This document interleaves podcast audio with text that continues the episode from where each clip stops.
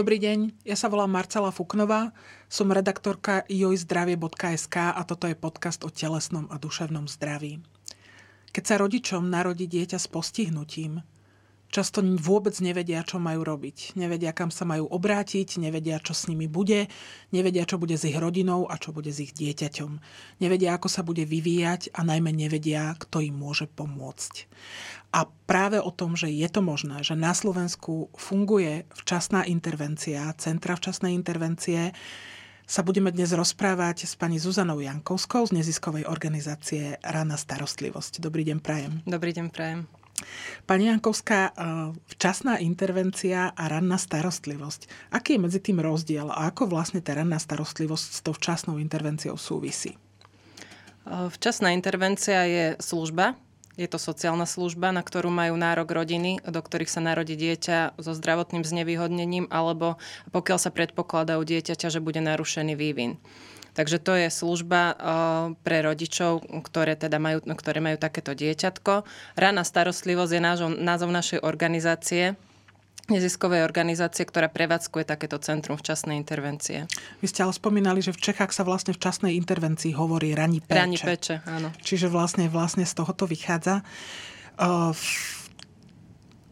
Rodičia sa, akí rodičia sa na vás obracajú? Takto sa opýtam. Akí rodičia a možno, že aké diagnozy tie detičky najčastejšie mm-hmm. majú? A naše centrum je špecializované ako jediné na Slovensku. My sa prevažne zameriavame na deti so zrakovým a viacnásobným znevýhodnením, takže u nás, na nás sa obracajú rodičia s deťmi, ktoré majú diagnózu aj zrakovú, ale teda väčšinou je to kombinované znevýhodnenie. Čiže to môže byť nejaký genetický syndrom. Napríklad mhm. deti s detskou mozgovou obrnou, ale aj predčasne narodené deti, deti s neurologickými diagnózami, napríklad deti s epilepsiou veľmi často majú vlastne poškodenie poškodený zrak. Takže, uh, ale iné centra včasnej intervencie, vlastne na nich sa môžu obrátiť aj rodičia, ktoré majú uh, iné diagnózy, respektíve nemajú teda uh, tú primárnu diagnózu zrakovú. Človek by si myslel, že to sú možno naozaj rodičia, ktorým sa také dieťa narodí, ale asi to nie je úplne vždy tak. Ono to mm-hmm. môžu byť aj detičky e, staršie a neskôr sa to môže stať. Prečo? Zo zákona je včasná intervencia definovaná ako služba pre rodiny s deťmi od narodenia, čiže od 0 rokov až do 7 rokov života. A no, dobre sa pýtate, v podstate obracajú sa na nás také viaceré skupiny rodičov. E, môžu to byť rodičia, ktorým dieťatko sa už narodí a je tam jasná diagnóza, môže ísť o nejakú genetickú diagnózu, môže nastať komplikácia nejaké komplikácie pri pôrode, asfixia u dieťatka a ďalšie komplikácie, treba epilepsia hneď po narodení dieťatka. Čiže je tam hneď jasné, že to dieťa bude áno. potrebovať pomoc. Áno, hneď je jasné, že sa nebude pravdepodobne vyvíjať tak, ako by sa malo. Obracajú sa na nás niekedy aj rodičia, keď už počas tehotenstva matka vie, že dieťatko bude mať nejakú diagnózu, takže snažíme sa dať podporu už aj takýmto rodičom. To skvelé. A potom je to skupina rodičov, u ktorých teda nastávajú problémy alebo sú predpokladané problémy u dieťatka už po narodení. Už ako som spomínala, sú to predčasne narodené deti, ktoré treba vlastne sledovať, ako sa vyvíjajú a treba podporovať ich vývin. A ďalšou skupinou rodičov sú rodičia s deťmi, e, ktoré sa nevyvíjajú e, tak, ako by sa mali a povedzme, začne sa rodičom niečo nepozdávať aj, aj neskôr v pol roku dieťatka, ale aj v dvoch rokoch, troch rokoch. E, to ide o veľkú skupinu detí, napríklad s pervazínou vývinovou poruchou. A rovnako asi aj niektoré tie genetické syndromy sa prejavia až niekoľko mesiacov po narodení, až keď sa vlastne uh, začne vyvíjať tá oblasť, ktorej ten problém je. Presne a vtedy to, tí rodičia, vtedy to tí rodičia zistia. Uh, vy ste hovorili, že ponúkate alebo poskytujete podporu aj uh, tehotným ženám, ktoré teda vedia, že to dieťatko bude mať nejaký problém, ale naozaj je aj skupina rodičov, ktorým sa to dieťa narodí a oni nečakali, že ich dieťa Áno. bude choré, že ich dieťa teda bude mať nejaké znevýhodnenie. V akom rozpoložení sú títo ľudia? Väčšinou sú vo veľkom šoku. Zažívajú veľký strach, neistotu. Lekári naši nemajú veľa priestoru na to, aby sa s rodičmi rozprávali práve o ich neistotách, o tom, čo, aké má dieťa prognózy, čo ich čaká v budúcnosti, na koho sa môžu obrátiť, čo bude vlastne ten ďalší krok, čo majú s dieťaťom robiť, keď odídu z pôrodnice alebo z nemocnice, kde sú hospitalizovaní povedzme aj dlhšie po narodení dieťatka. Takže taký, taká, taká základná emocia, čo si myslím je veľká neistota a strach. Čiže sa boja, naozaj ako majú tieto obavy. Ako funguje podľa vašich skúseností tá prax na Slovensku? Odkiaľ sa títo rodičia, ktorí naozaj sú v šoku a ktorí mm. proste, verím tomu, že to je jedna z najťažších situácií v živote, lebo skutočne, pokiaľ nemali dovtedy skúsenosť s tým, že na koho sa obracať v takýchto prípadoch, tak musia byť naozaj proste dezorientovaní. Naozaj asi, mm. asi nevedia, že čo majú robiť. Ako sa vlastne dostávajú ku kontaktu na vás? Na koho sa majú tí ľudia obrátiť ako úplne primárne? No, väčšinou sa dostávajú k nám, konkrétne na odporúčanie lekárov. Spolupracujeme s niektorými oddeleniami, napríklad s neonatológiou, neurológiou detskou, s očným, očnou klinikou na Kramároch. Ale v zásade zo zákona vlastne má na včasnú intervenciu odporúčať lekár.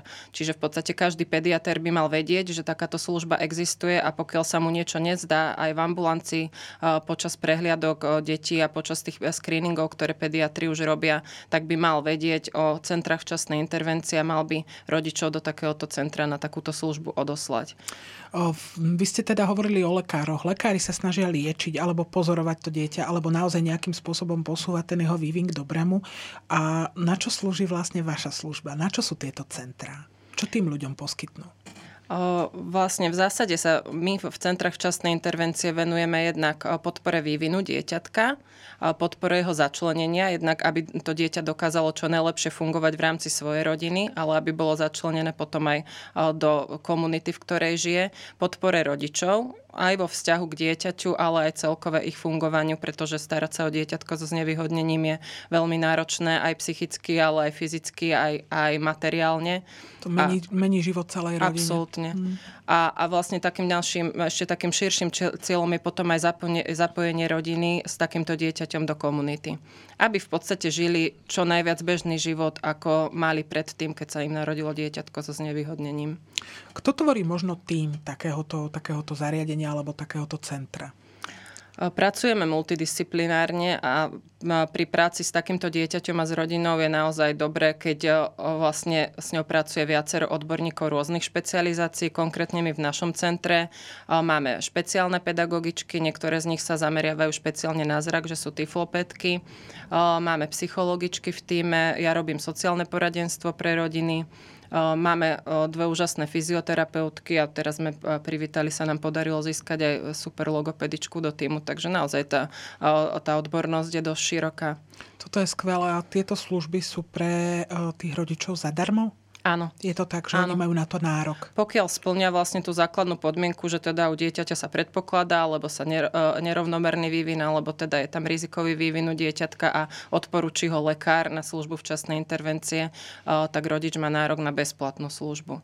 Ešte možno zaujímavé je povedať, že služba včasnej intervencie je e, prevažne terénna, to znamená, že my vlastne navštevujeme rodiny u nich doma v prírodzenom Čiže nie je to tak, žijú. že oni musia vycestovať a prísť ku vám, ale vy prídete za nimi. Presne tak. Pokiaľ si to tak rodina žela, tak chodíme k ním domov. Možno, že z vašich skúseností, keď som sa pýtala, že čo táto služba ako keby zmení, čo to prináša tým rodinám? Čo to prináša, že tam idete, že sa tomu dieťaťu venujete, že im možno naozaj ukážete možno aj cestu k odborníkom, ku ktorým sa potrebujú dostať, že ich viete sprevádzať? Ja si myslím, že im prináša no, ako kvalit, rôznu kvalitu rôz, z rôznych oblastí, ale my sa snažíme o to, aby, rodič, aby sme rodičovi redukovali na začiatku neistotu a tieto jeho strachy, obavy, aby sme e, s nimi veľa o tom rozprávali, aby fakt mali priestor hovoriť o tom, čoho sa boja, čo ich trápi, o svojich pocitoch, aby si tak vlastne vedeli zregulovať vlastnú neistotu a neprenášali ju potom napríklad aj do toho vzťahu s dieťaťom alebo na dieťa. A možno, že aj do vzájomného vzťahu, lebo Určite. často sa tieto rodiny rozprávajú spadają. V podstate veľakrát máme takú skúsenosť, že keď sa narodí dieťatko so znevýhodnením, rodina funguje len pre to dieťa. Rodičia cítia na seba veľký tlak, jednak vnútorný, ktorý vychádza z ich neistot, ale aj zvonka. Často počujú, prvý rok je zásadný, prvé tri roky sú zásadné, musíte chodiť na terapie, musíte 4 krát denne cvičiť Vojtovú metódu, mali by ste chodiť plávať, na takú rehabilitáciu k špeciálnemu pedagógovi, hypoterapiu a podobne. A z rodiča sa odrazu stáva, prestáva byť matka alebo otec a stáva sa lekár, fyzioterapeut, špeciálny pedagóg. Proste stráca sa to prirodzené, intuitívne, rodičovské. Rodičia zabúdajú na, na seba ako vôbec e, individualitu, že potrebujú nejaký čas e, venovať aj sebe, venovať vzťahu treba z manželskému, venovať iným deťom, e, keď sú už v rodine, že naozaj týmto bývajú ohrození aj súrodenci. Snažíme sa teda v rámci včasnej intervencie venovať aj, aj týmto témam. Lebo to naozaj ako, to je to, čo vlastne tvorí ten život tej rodiny a ten sa skutočne ako keby, ako keby bez tej pomoci naozaj rozpadáva a tí, tí ľudia naozaj nevedia, uh, nevedia, že kam. Uh, vy ste počas vašej praxe asi videli viacero detí vyrásť. Viem, že vy sa dostávate uh, po 7 rok. Áno. Po 7 rok sprevádzate tie rodiny, pomáhate im, ak je to potrebné. V ako sa možno menili tie deti? Spomenuli, spomenuli by ste si možno naozaj na také nejaké dieťa, kde to bolo aj pre vás také, že wow, tak toto sme spolu dokázali pre neho. Myslím si, že každý ten príbeh rodiny je úžasný. Tým, že ide o náš dlhodobý vzťah s rodinou, že naozaj sa mu nevenujeme len nejaký mesiac, dva, ale pokiaľ to rodina potrebuje a považuje za prínosné, tak vlastne prechádzame nimi viacerými takými aj náročnými životnými štádiami. Jednak je to narodenie dieťatka, ale potom aj v neskorších obdobiach prichádzajú, vlastne ja to niekedy tak opisujem, že rodičia sa vynoria spod hladiny, ale potom mm. zase prichádza takéto ponorenie sa, trebárs, keď prídu na tému, kam dieťa umiestniť do materskej školy, čo s dieťatkom potom, eh, keď prichádza povinná školská dochádzka. Že toto sú všetko témy, ktorými postupne eh, s rodičmi prechádzame, preluskávame ich a naozaj potom vidieť tú našu spoločnú cestu je také, keď sa lúčime v 7 rokoch s rodinami, tak je to veľmi dojímavé že skutočne naozaj, naozaj prešli kus cesty, oni aj tie deti. Pomáhate aj deťom, e, ktoré majú degeneratívne diagnózy, že teda tam sa ten stav pomaly a postupne zhoršuje? Určite. My, my si myslíme, sme presvedčení, že každé dieťatko môže e, v rámci tej svojej diagnózy a svojho stavu e, mať kvalitný život a to sa snažíme prinášať aj do rodín. Čo sú zase na druhej strane rizika toho, keď taká rodina alebo také dieťa takúto pomoc nedostane? Keď takú pomoc nedostane, vlastne rodina je v tom sama a tie rizika sú rôzne. Jedna, jednak je to, že je tam tá vzťahová rovina, že rodič, keď je v neistote, bojí sa, cíti na seba veľký tlak, tak vlastne je narušená vzťahová väzba. Veľa sa venujeme práve dobre, dobre naladenej interakcia fungujúcemu vzťahu v rodine alebo vzťahom v rodinách. My máme takú veľkú vieru, ale aj výskumy svetové to ukazujú, že dieťa, hlavne dieťa do troch rokov sa najlepšie vyvíja vo fungujúcej rodine, vo naladenej interakcii, vlastne v dobrej vzťahovej väzbe a vyvíja sa najlepšie doma práve práve v tom svojom prostredí. A paradoxne to nie je v ambulanciách, kde chodí, chodí na rôzne terapie, ale je to v tom, že doma funguje začlenené podľa svojich možností a limitov čo najviac do toho života, bežné, bežného života rodiny. Takže pokiaľ vlastne my sme sa snažíme byť takými sprievodcami rodičov v tomto, aby sa aj pomohli sme im zorientovať čo naozaj to dieťatko potrebuje, čo potrebujú oni, aby zbytočne treba cítili ten tlak na seba a nerobili tlak na dieťa. Potom často vidíme, keď dieťatko odchádza v 7 rokoch treba zo sprevádzania, alebo máme aj prípady, že o, nás oslovili o spoluprácu a že rodičia už so staršími deťmi, že sa neskôr dozvedeli o, o tom, že takáto služba existuje tak potom vidno, že tie deti proste boli preťažované treba, treba z mhm. prvé roky života, aj rodičia boli preťažovaní a že treba je narušený, narušené sú vzťahy v rodine a to dieťa je také že, v podstate, že vyrastalo na terapiách. Hmm. Ale tie rizika sú aj uh, ako iné. Čiže niekedy je najlepšia, najlepšia, alebo základom tej terapie je fungujúca rodina. To, aby to Áno. dieťa naozaj Áno. malo to zázemie, aby sa mohlo v pokoji vyvíjať čo najharmonickejšie vzhľadom na svoju diagnózu. Uh, čo sa týka toho, že eh, v, vy ste teda sociálna pra, alebo venujete sa teda týmto sociálnym službám, aké, um, aké veci poskytujete tým rodičom vy? Čo im ponúkate? Tak jednak to sprevádzanie také dlhodobé, že naozaj podpora vzťahu, podpora vývinu dieťaťa, ale treba poskytujeme sociálne poradenstvo, to znamená, že snažíme sa rodičom pomôcť orientovať sa vo všetkom, na čo majú nárok. To sú príspevky na kompenzáciu, Je to jednoduché služby. sa v tom zorientovať? Nie je. Nie a, a tie rodiny majú veľmi náročnú situáciu. Hmm. Veľa vecí na Slovensku ešte nefunguje tak, ako by malo aj v jednotlivých rezortoch, zdravotníctvo, školstvo, sociálne služby No, dieťa toho veľa potrebuje, ale málo toho dostáva ešte z toho systému. Tým pádom rodičia sú nutení napríklad strašne veľa vecí si financovať sami, hľadať si služby, ktoré sú veľmi drahé podľa štatistik nedávno som čítala platformy rodín deti so zdravotným znevýhodnením. Dieťatko so zdravotným znevýhodnením stojí priemerne rodinu okolo 400 eur mesačne, myslím, že 4200 eur ročne, ale to je fakt, že ten priemer, do, toho zaraďujeme aj rodičov, ktorí naozaj sú zo sociálne znevýhodneného prostredia, nemôžu si dovoliť žiadnu terapiu pre dieťa, až po rodičov, ktorí platia 10 tisíce za rehabilitačné pobyty pre dieťa, delfinoterapiu a, a rôzne iné veci v tej obrovskej snahe proste podporiť dieťa a pomôcť mu čo najlepšie sa vyvíjať. Myslím, že to vidíme aj bežne, lebo naozaj zbierky na áno, internete, áno. proste tí ľudia fungujú na tom, že zbierajú percentá,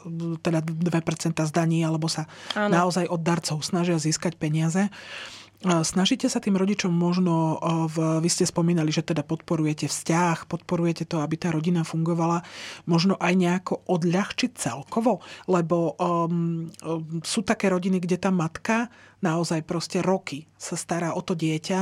Uh, ten systém asi na Slovensku nefunguje úplne tak, že títo ľudia by mohli, v Anglicku sú napríklad centrá, kde ľudia, čo sa starajú o ťažko chore deti, si môžu na nejaký čas, neviem, na mhm. týždeň, na dva, proste naozaj uh, sa im o to dieťa tam ako keby postarajú. Oni tam môžu byť s ním a venovať sa sami sebe. Mm-hmm také niečo u nás nefunguje, ale e, či vôbec ako e, je nejaká možnosť, aby si títo ľudia uľavili, lebo napríklad e, stáva sa to, že ak takéto ťažko postihnuté alebo dieťa s ťažkým postihnutím zomrie po rokoch, uh, tak tie matky sa niekedy zrútia fyzicky, mm-hmm. psychicky, proste naozaj, že tam nastane úplný um, rozvrat toho, toho mm-hmm. organizmu aj tej psychiky.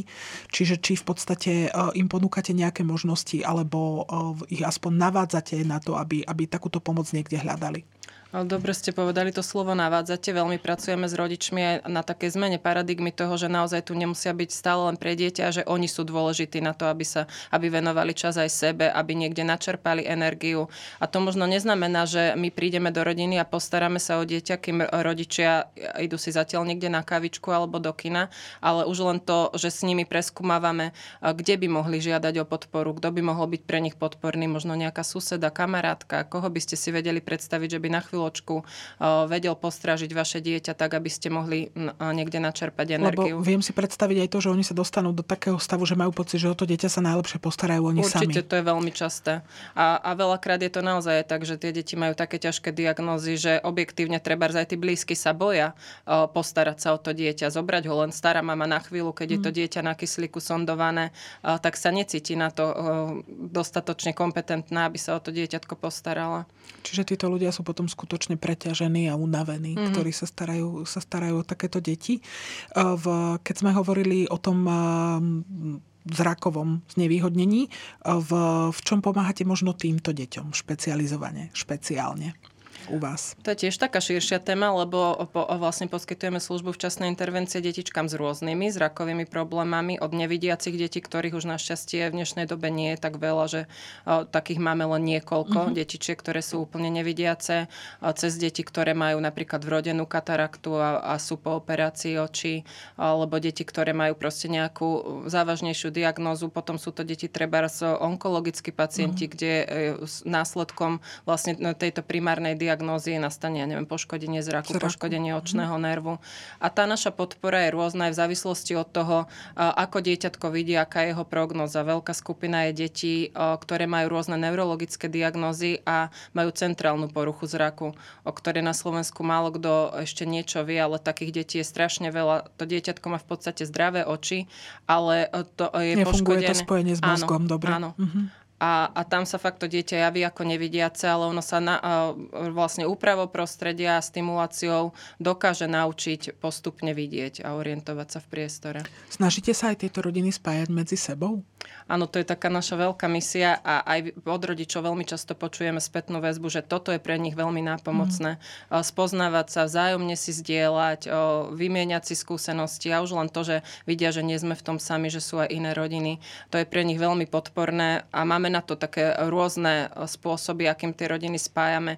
Robíme rôzne také skupinové aktivity, klubové pre rodičov, stretnutia typu cez Veľkú noci niečo spolu vyrábajú, alebo mikulášske dielničky. Máme takú dlhoročnú tradíciu, ktorú síce pre, prerušila covidová pandémia. Tento rok sa k nej opäť vraciame pobytov pre rodiny, že mm. sa stretneme niekde na 3-4 dní a, a vlastne fakt našim cieľom je v prvom rade to, aby tí rodičia sa stretli, aby, aby sa zoznámili, aby sa vedeli vzájomne podporiť. Potom robíme také podporné skupiny pre rodičov, kde si to aj oni celkom sami vedia, ako facilitovať a viesť a, a teda považujú to za veľmi hodnotné. Lebo v, a spájajú sa, dajme tomu, podľa tej diagnózy alebo na nejakom inom základe? Podľa diagnózy je to veľmi mhm. časté, mm-hmm. že si chcú vymeniť konkrétne skúsenosti. Oni sa často rozprávajú o tom, kde ste boli, u akého lekára, kto vám čo odporúčil, kde vás operovali, lebo nás odmietli. Čiže tam Čiže ako... tiež je to taká informačná sieť, áno, ktorá sa vytvorí. Áno. Ale, ale nie je to vždy, eh, nie je to vždy pravidlom, že vidíme proste veľký význam aj v tom, alebo takú tú túžbu rodičov sa stretávať a komunikovať medzi sebou, aj keď ich detičky nemajú rovnaké diagnózy. Ale vlastne tých skúseností majú podobných eh, veľa, či už s lekármi, so, so sociálnymi službami a s rôznymi terapiami. Čiže nie je to len také, možno, že pre týchto rodičov sú často asi pomocou aj sociálne siete. Lebo oni ako nemajú veľmi niektorí naozaj šancu um, výjsť mimo toho domu, mm-hmm. ale nejako, nejako extra, najmä keď to dieťa teda má viacnásobné postihnutie, alebo je tam teda nejaká ťažšia diagnoza. A možno práve, uh, práve pre nich je skvelé, že sa môžu že sa môžu kontaktovať s inými ľuďmi aj takto, ale určite aj ten osobný kontakt a určite aj takáto, uh, takáto vzájomná nejaký vzájomný vzťah je veľmi fajn. Keď ste hovorili, že vy za tými deťmi vyrážate ku ním domov, keď si to tí rodičia želajú, čo je určite pohodlné a určite pohodlnejšie, než prísť do centra.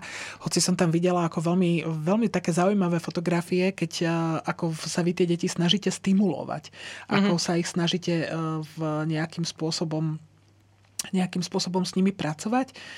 V, takže možno, že aké pomocky používate, alebo ako taká návšteva vyzerá vaša? Nosíme do, do rodiny aj pomôcky, ale nesnažíme sa, aby to bolo len o tom, že prídeme a robíme nejakú terapiu s dieťaťom priamo v rodine, ale je to teda samozrejme, rodičia to chcú a rodičia túžia potom, aby sa ich dieťa vyvíjalo čo najlepšie, takže prinášame tam aj nejaké terapeutické intervencie, ale čo je taká naša misia a presvedčenie, my sa snažíme tie terapie, keď to tak môžem nazvať, robiť cez bežné denné rutiny. No, s tým sa zaoberáme veľmi s rodinami. To znamená, že v podstate ako podporiť rozvoj dieťaťa v tých úplne bežných činnostiach, ktoré s dieťatkom robíme a ktoré rodina robí každý deň. A to je papanie, kúpanie, hra, obliekanie sa, nejaké prechádzky vonku alebo nejaká spoločná aktivita pre rodinu.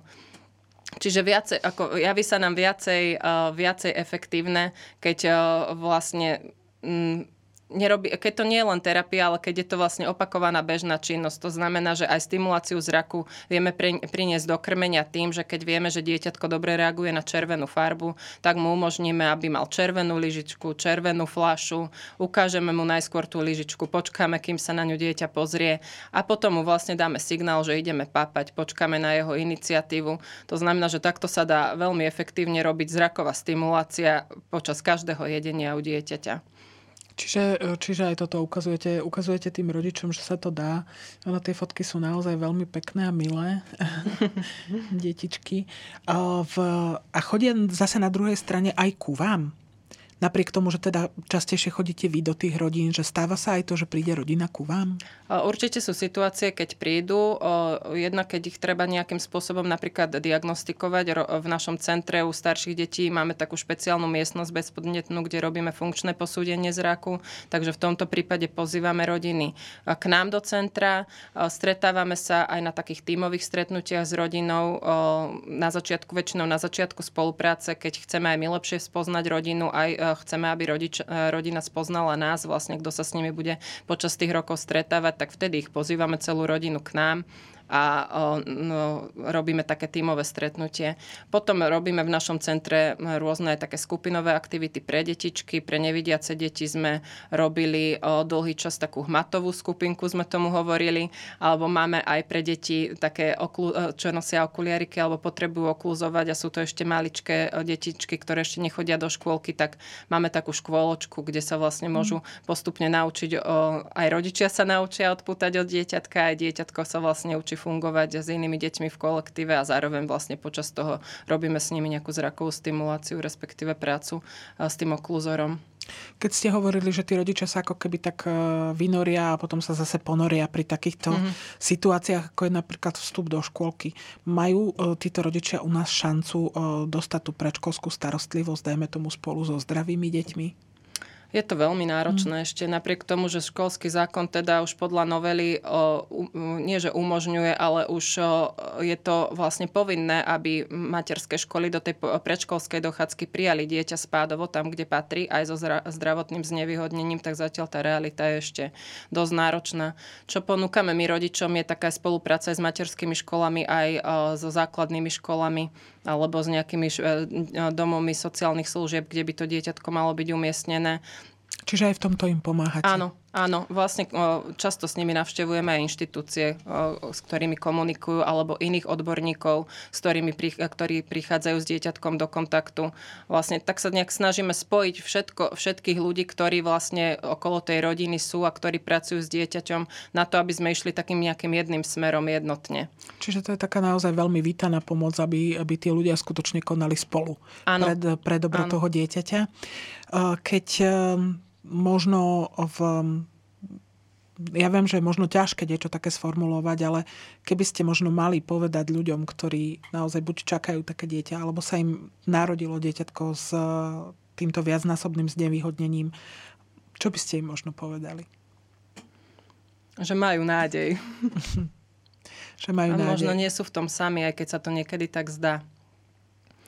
A že také dieťa má vlastne, vlastne šancu sa vyvíjať svojich, v rámci svojich možností čo áno, najlepšie. Áno, áno, presne tak jeden rodič, taký aj náš dlhodobý spolupracovník raz pekne povedal, že my rodičia deti so zdravotným postihnutím nechceme vyzerať ako anieli ako superhrdinovia, lebo my sme len tí bežní ľudia, ktorí nechceme mať anielské krídla, ale chceme mať ruky, ktorými môžeme objať svoje dieťa. Takže ja nerada pasujem týchto rodičov do roli nejakých superhrdinov, ktorí proste nám to tu, nás všetkých majú naučiť, aký, aký oni vedia byť lepší a aký robia svet lepšími, lebo mám pocit, že v, tom, v takej tej normálnosti a v tej bežnosti života, že vlastne je najväčší dar. Ja si tiež myslím, že presne ako ste to povedali aj na začiatku, že práve tá uh, funkčná dobre fungujúca vzťahová rodina je preto dieťa naozaj základ. A ja vám ďakujem, že tým rodinám aj v tomto pomáhate. Ďakujem pekne za návštevu a za zaujímavé informácie. Ďakujem veľmi pekne za pozvanie.